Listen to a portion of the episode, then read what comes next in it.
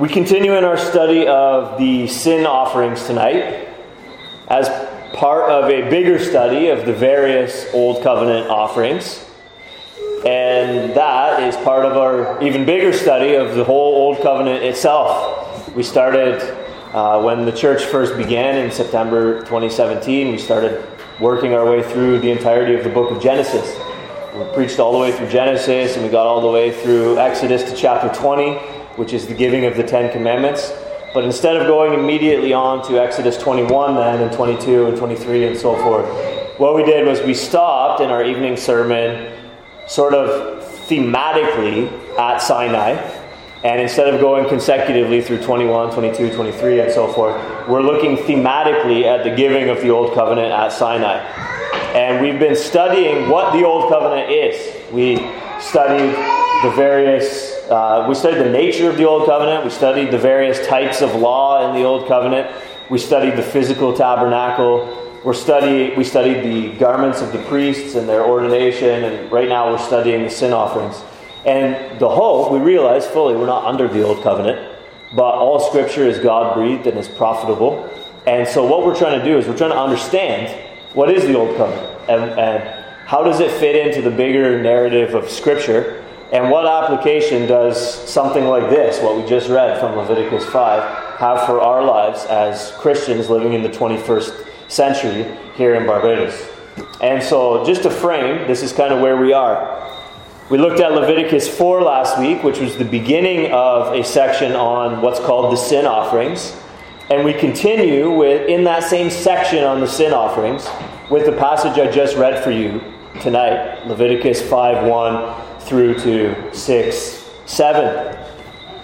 And this section of Scripture, Leviticus 4 1 through 6 7, is about sin offerings. Um, and Leviticus 4 is about sin offerings for unintentional sins. We talked about that last week and we studied that at length.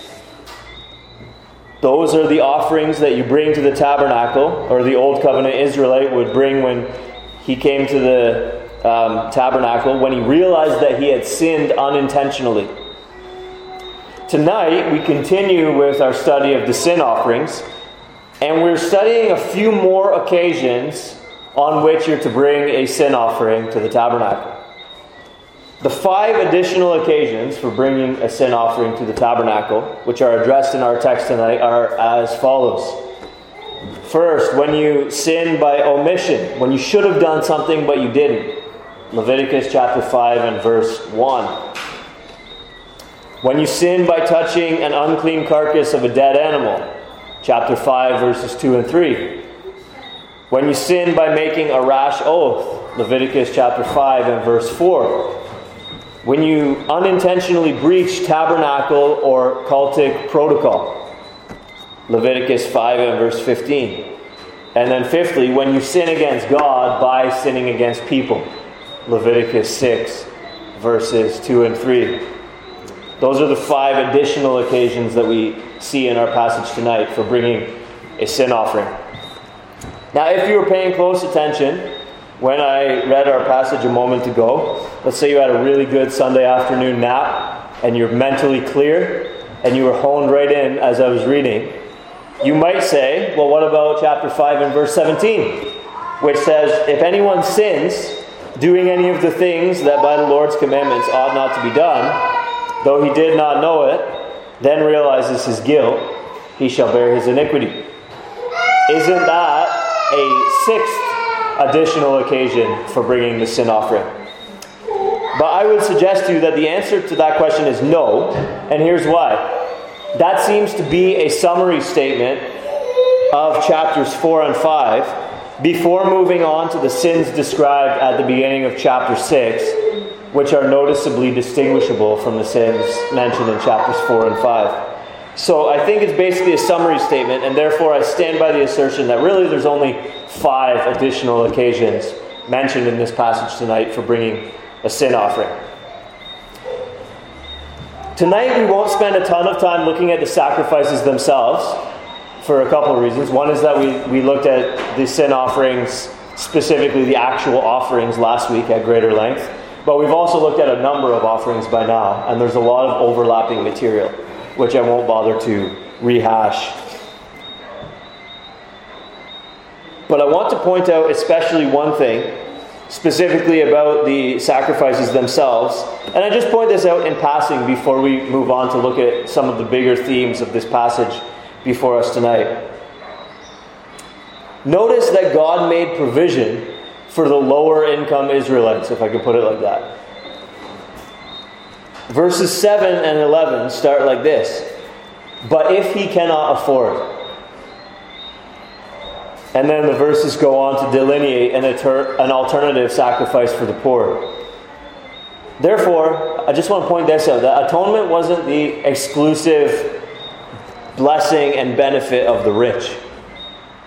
And that's still the way it is.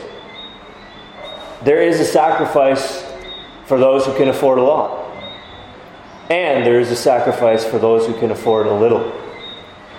Jesus is a Savior both for the rich and for the poor. So just note that in passing. Now, with that out of the way, let's focus in on the bigger themes of the passage, beginning with the observation that the sin offerings in Leviticus 4 and 5 and the beginning of chapter 6 were different than the burnt offering, in that they dealt with matters other than what theologians call propitiation. Propitiation, of course, is the turning away of God's wrath from us. So we say that Jesus propitiated the wrath of God at the cross. That the wrath of God, which was directed towards me, was turned away from me by Jesus at the cross, and that he bore that wrath himself at the cross. So Jesus propitiated the wrath of God. There are offerings in the Old Covenant which deal with propitiation. And they foreshadow and they signify the work of Christ in propitiating the wrath of God for our sin. Specifically, the daily burnt offerings and the, the offerings on the Day of Atonement, of course, which happened but once a year. But especially the daily burnt offerings offered up morning and evening, day after day, most directly teach the need for propitiation and they functioned in a provisional way to temporarily propitiate God's wrath against the Israelites. We read in Hebrews that it is impossible for the blood of bulls and goats to take away sin. So we know that nobody was saved by virtue of these, but they taught and they instructed about what propitiation is. And by the offering up of these things, God stayed his hand until an effectual propitiation could be made at Calvary many, many years later. And so the daily burnt offerings were a daily reminder, morning and evening, of the need for propitiation. And of course, the Day of Atonement, which happened but once a year, was in that same vein. The Israelites learned through these things that their sin needed to be propitiated, and that as we read in Hebrews, without the shedding of blood, there is no forgiveness of sins, but that God had provided a substitute who would die in their place. And by trusting in the blood of a substitute flowing for them, that they could be forgiven for their sins. Michael Morales observes that the burnt offering is really the fundamental offering which summarizes the telos, or the end, or the goal of all Old Testament worship. In and through and by the vicarious sacrifice, the sins of the people were atoned for, and they ascended to God, as it were. When the sacrifice died, their sin was punished, and in its ascension by smoke, they ascended with it and by it vicariously to God. This was the symbolism of these propitiatory sacrifices, and they foreshadowed Christ Jesus, who in his dying we die, in his rising we rise, and in his ascending we ascend. So that was the burnt offerings, and that's what they dealt with. The sin offerings were different than the burnt offerings in that they dealt with matters other than propitiation. So, as we look at these in Leviticus 4 and 5 and the beginning of chapter 6, we should note that the sin offerings, rather than dealing with propitiation, which is diverting God's wrath away from us, these deal with, both with, getting rid of pollution, people being defiled, which in theological terms is called expiation. Propitiation turns the wrath of God away from us. Expiation is the cleansing of the defilement of our sin, the cleansing of the pollution of our sin. And in Leviticus 4, that was the foremost theme, was getting rid of the pollution which had occurred because of sin. The second thing that these sin offerings did was that they offered up restitution. And this is the focus in our passage tonight, Leviticus 5 and the beginning of 6. Interestingly, however, this section of Scripture is not civil law requiring restitution between man and man in the case of an offense. Rather, these offerings that we read about in Leviticus 5 and the beginning of 6 make restitution to God for offenses against Him. The sin offerings of the portion of Scripture in front of us tonight make restitution to God for sins committed directly and indirectly against Him. These offerings make restitution to God when the Israelites sinned against God directly in cases of ceremonial uncleanness and sins regarding the holy things of the tabernacle. And these sacrifices make restitution to God when the Israelites sinned against God indirectly by sinning against other men. So, back several months ago, when I was preaching on Exodus 21 and 22, and we were dealing with the civil law, and we, we observed that when someone had sinned against another in ancient Israel, he was to make restitution for the loss that that person suffered because of the sin committed against him. One writer correctly said, Restitution makes perfect sense and is eminently biblical eminently biblical, when the person who cheated pays back the person whom they cheated. So if I steal a goat from you,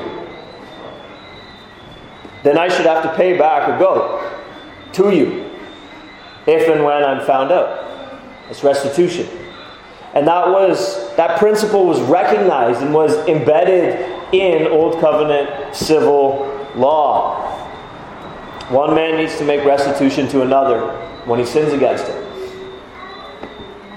But our passage tonight isn't primarily about one man making restitution to another. Our passage tonight is focused on man making restitution to God. When he has sinned against God directly or indirectly. Again, let me, let me reiterate these sacrifices make restitution to God when an Israelite sinned directly against God in cases of ceremonial uncleanness or sins regarding the holy things of the tabernacle. And these sacrifices make restitution to God when the Israelites sinned against God indirectly by sinning against other men. The first category of sins against God here is pretty straightforward. If someone has mishandled any of the holy things in the tabernacle, let's say that he touched something he wasn't supposed to touch, or accidentally offered up an improper animal, or something like that. The principle taught us in the passage before us tonight is that he should make it right. And that he should offer to God an additional sacrifice to make up for the loss that God endured, so to speak. Obviously, God is not profited by our sacrifices, but this is the concept here. The sacrifices were to be very specific and they had certain qualifications. Let's say someone inadvertently began offering up a sacrifice and then the priest catches a blemish in the sacrifice or something like this. Then this person should make restitution to God for offering up an improper animal or something along those lines. This is what most of chapter 5 deals with, except for verse 1, which deals with, which falls in the category of indirect sin against God by sinning against others. But most of chapter 5 deals with this kind of sin, which is sinning directly against God with respect to uncleannesses or uh, an error with respect to the holy things. So, see, for example, Leviticus 5 2 to 6, which read as follows If anyone touches an unclean thing, whether a carcass of an unclean wild animal, or a carcass of unclean livestock, or a carcass of unclean swarming things, and it is hidden from him, and he has become unclean, and he realizes his guilt, or if he touches human uncleanness, of whatever sort the uncleanness may be, with which one becomes unclean, and it is hidden from him, when he comes to know it and realizes his guilt, or if anyone utters with his lips a rash oath to do evil or to do good, any sort of rash oath that people swear, and it is hidden from him, when he comes to know it and he realizes his guilt in any of these, when he realizes his guilt in any of these and confesses the sin he has committed, he shall bring to the Lord as his compensation for the sin that he has committed a female from the flock, a lamb, or a goat for a sin offering. So that's the first case sins directly against God, in which restitution must be made to God. That's a pretty intuitive and easy to understand concept, so I won't belabor the point.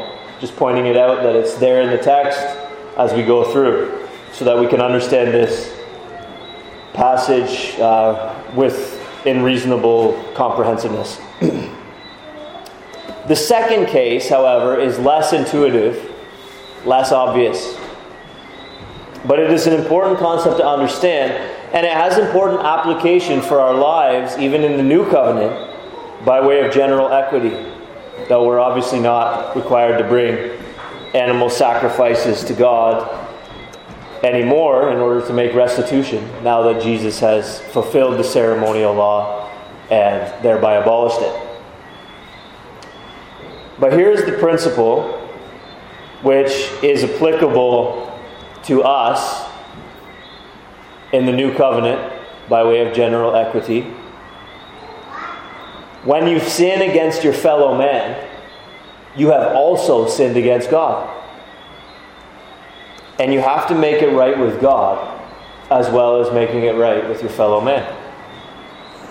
Look with me at chapter 5 and verse 1, which says If anyone sins in that he hears a public adjuration to testify, and though he is a witness, whether he has seen or come to know the matter, yet does not speak, he shall bear his iniquity. Surely this is a sin against fellow man, right? Perhaps somebody has been victimized and needs someone to stand, take, it, take the witness stand and say, I saw so and so harm this person, so that there will be justice done in Israel, and so that the guilty person is convicted and the victim gets justice. Or perhaps somebody has been falsely accused, and there's a need for someone to take the witness stand and say, Nah, I, I know that he was you know, in the market when this happened and he wasn't out of, outside town there where the crime occurred or whatever. And somebody needs to come to this fellow's defense so that he will be acquitted and not justly condemned. But this witness won't take the stand. Surely that's a sin against fellow man, right? Verses 5 and 6 pick up on this situation and say, When he realizes his guilt in any of these, and confesses the sin he has committed, he shall bring to the Lord as his compensation for the sin he has committed, etc., etc., and goes on to delineate the specifics of the sacrifice. then, ver- then chapter 6 really gets into this in greater length. Listen as I begin reading at verse 1. If anyone sins and commits a breach of faith against the Lord, let me, let me repeat that. If anyone sins and commits a breach of faith against the Lord, how? by deceiving his neighbor in a matter of deposit or security, or through robbery, or if he has oppressed his neighbor, or has found something lost and lied about it, swearing falsely, in any of all the things that people do and sin thereby. In other words, it's not an exhaustive list here. It's just giving examples of the kind of way that someone can sin against the Lord by deceiving their neighbor and mistreating their neighbor. The consequences in such a case are twofold. First, as chapter 6, verses 4 and 5 say, if he has sinned and has realized his guilt and will restore what he took by robbery or what he got by oppression, or the deposit that was committed to him, or the lost thing that he found, or anything about which he has sworn falsely, he shall restore it in full and shall add a fifth to it and give it to him to whom it belongs on the day he realizes his guilt. So this is manward restitution, right? Again, the Lord requires that if man sins against man, man makes restitution to man. But verse 6 of chapter 6 goes on to say, And he shall bring to the priest as his compensation to the Lord a ram without blemish of the flock, out of the flock, or its equivalent for a guilt offering. So if a person has sinned against another, he must make restitution to the man and to God. He has sinned then both against the man and against God. The Old Covenant inexorably ties sin against man together with sin against God. You cannot sin against man without also, at the same time, sinning against God. In the very act that you sin against man, you are also sinning against God. Restitution must be both manward and Godward then. Though, as I said, we ought not to bring a sacrifice to God for restitution under the new covenant, it would be an abomination if you tried to slaughter an animal to make up for what you've done. Lord wouldn't be pleased about that. Jesus has come and fulfilled the ceremonial law and thereby abolished it we ought, nevertheless, to think about our sin in conceptually the same way. The same principle still applies, you see. Not only should we make things right with fellow man, but we also need to make things right with God when we sin against our fellow man. And we ought not to think, the other side of the coin is, we ought not to think that we are okay with God. We ought not to think that we are right with God if we haven't yet made ourselves right with our fellow man. This scripture ties both of those things together. And it shows that sin against man is sin against God. According to Leviticus 5 and 6, to sin against man is to sin against God. And restitution to God was required of Old Covenant Israelites in such cases. No one is holy then and pleasing to God and right with God and walking closely with God who is not also right with his fellow man. This is the first important observation to make from this passage. Another important observation to be drawn from this passage was that it was a sin to touch human uncleannesses. Chapter 5 and verse 3. And yet, Jesus teaches in the parable of the Good Samaritan that those who passed by the man beaten on the road did not love their neighbor. The implication is that the moral law takes priority over the ceremonial law if and when they ever come into conflict. In Luke 10 25 to 37, Jesus teaches implicitly that those who didn't help the man did not love him, even though they ought to have. You remember the story, right? I don't think I need to rehash it in great detail. A man was taking a journey, fell among robbers, got beaten. Scripture says they left him half dead. One guy comes along the road. You think, oh, this guy's going to help him for sure. But he crosses the road and goes by. Another guy comes along. You think, well, surely this guy's going to help him. Nah. Eventually, the Samaritan comes along, helps this guy. And Jesus said, Who did the right thing? It was the Samaritan who helped him, right? If these people really might have become unclean by touching this guy, then the implication of Jesus' teaching is that that was a risk that they should have been willing to take.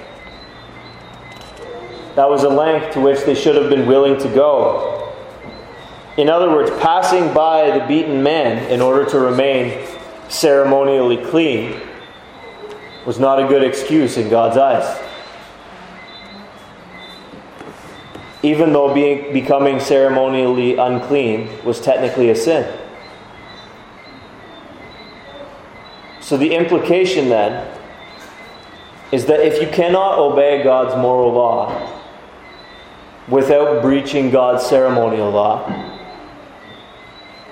then you actually ought to breach God's ceremonial law in order to keep his moral law.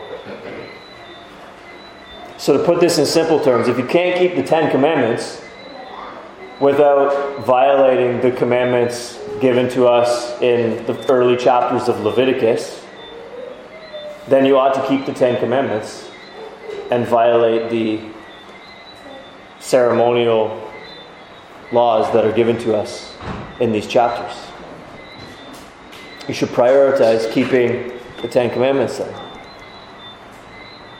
This is less applicable to our lives today because we actually don't have a ceremonial law. Remember that Jesus came and fulfilled all the types and shadows and prophecies of the ceremonial law, which is why we don't offer up animal sacrifices anymore.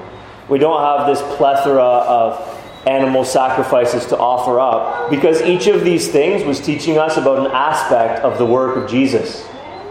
And so when Jesus came and fulfilled the work that his Father gave him to do, all of the various aspects of his work that the Old Covenant sacrifices were teaching us about were no longer were fulfilled in him and were therefore no longer needed as the instructive object lessons that God had originally given them to be. And so we we don't have a ceremonial law in the new covenant. Jesus has fulfilled and abolished the ceremonial law. Those were for the Israelites under the Old Covenant specifically. The civil laws, likewise, for, were for the Old Covenant Israelites specifically. However, there were things which were right and wrong before there ever was a nation of Israel. And there were things that were also right and wrong in the nation of Israel. And those same things were right and wrong outside the borders of Israel. And those same things continue to be right and wrong, even with the dissolution of the Old Covenant and the introduction of the New Covenant. There are just things which are in all places, at all times, and in all cultures, right and wrong. You can go back and listen to the sermons at length that I preached a, a good while back about this threefold division of the law that uh, the Reformed tradition makes. But basically, that's the concept that there were laws given to the Israelites which were for all people everywhere, in every culture and every time, and that's what we call the moral law. And then there were laws given specifically to the Israelites to guide their civic society and to guide their ceremonies. And those laws are the civil and ceremonial laws, respectively. We don't have the Old Covenant ceremonial laws binding us to obedience today. We don't have the Old Covenant civil laws binding us to obedience today. But we still have those same moral laws which were applicable before the nation of Israel was constituted, after the dissolution of the nation of Israel and the Old Covenant, and with the introduction of the New Covenant, namely the moral laws. That's just a little bit of review to just help you understand the terms I'm using. So we don't have a ceremonial law. So this this la- the second principle is less applicable to our lives today.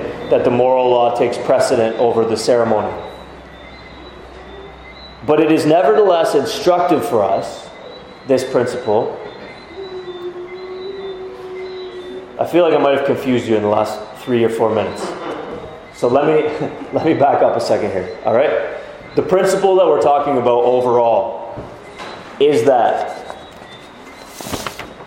the moral law takes priority over the ceremonial law if and when the two ever come into conflict. And then I digress to define terms. But this is what we're talking about. Okay? The moral law takes priority over the ceremonial law if and when they ever come into conflict. I was saying this is less applicable to our lives today because we don't have a ceremonial law.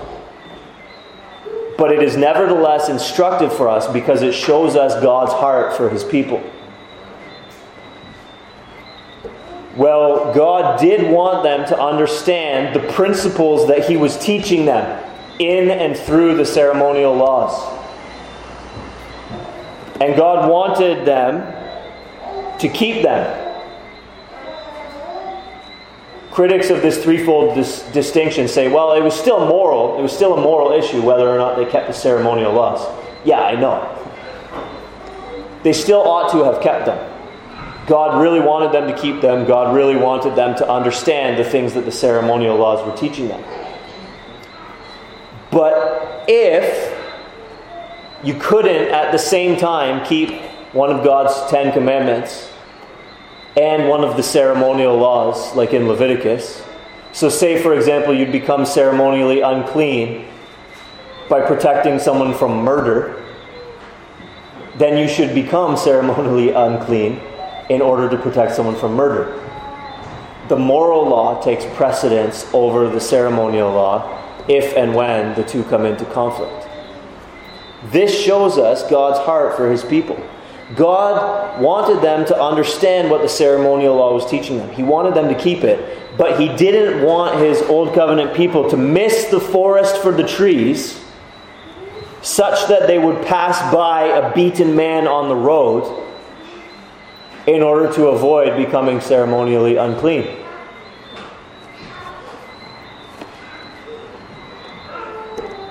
God would be happier then with a man who loves God and neighbor while avoiding ceremonially, ceremonial uncleanness as best as he can, God would be happier with that man rather than someone who avoids ceremonially, ceremonial uncleanness at all costs, even at the expense of loving God and neighbor. See the difference there? This speaks to the heart of true religion, which even in the Old Covenant was to take care of those in need. Or as James puts it in chapter 1 and verse 27 of his epistle, religion that is pure and undefiled before God the Father is this to visit orphans and widows in their affliction, and to keep oneself unstained from the world. In God's providence, we happen to read the end of Deuteronomy 10 tonight, which I, to be honest, hadn't looked at beforehand. We're just reading through consecutively, but it ties right in. God executes justice for the fatherless and the widow, and loves the sojourner, giving him food and clothing. Love the sojourner, therefore, for you were sojourners in the land of Egypt. What if the sojourner is ceremonially unclean? Love him don't miss the forest for the trees, you see? In summary, we see in this passage in Leviticus 5 and the beginning of Leviticus 6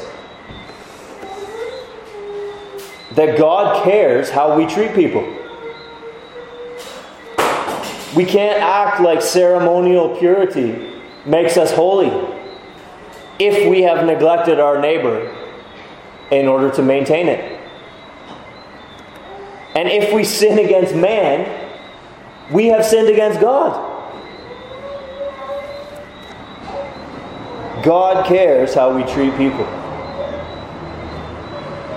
We're not saved by our obedience to this principle, just as we're not saved by our obedience to any principle. We're saved by grace through faith in Christ Jesus.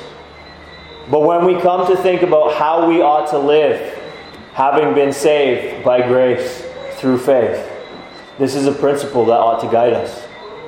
God cares how we treat people.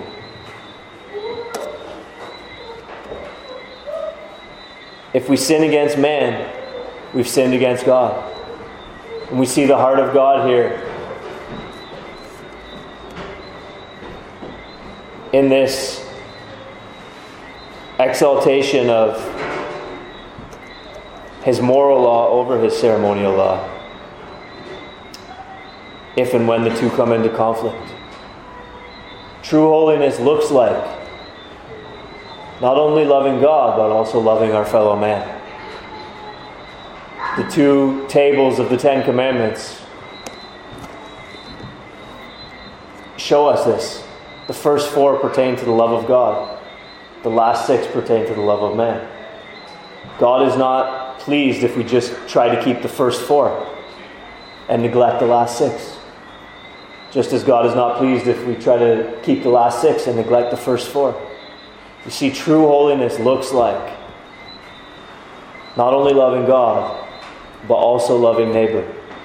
If we sin against our neighbor, God says, I got a problem with you.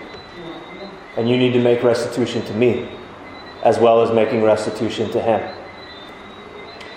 May God help us, having been saved by grace through faith, to define holiness properly and to live truly holy lives loving God and loving neighbor. When we sin, and it's not if we sin, it's when we sin. Yes, we do got to make restitution to our fellow man. we got to try to make amends as best as we can and pursue reconciliation on the horizontal front. And we got to try to make restitution, make amends, pursue reconciliation on the divine front. You can't do one without the other, either way. You've got to do both. That's what real holiness looks like. May God help us in this endeavor.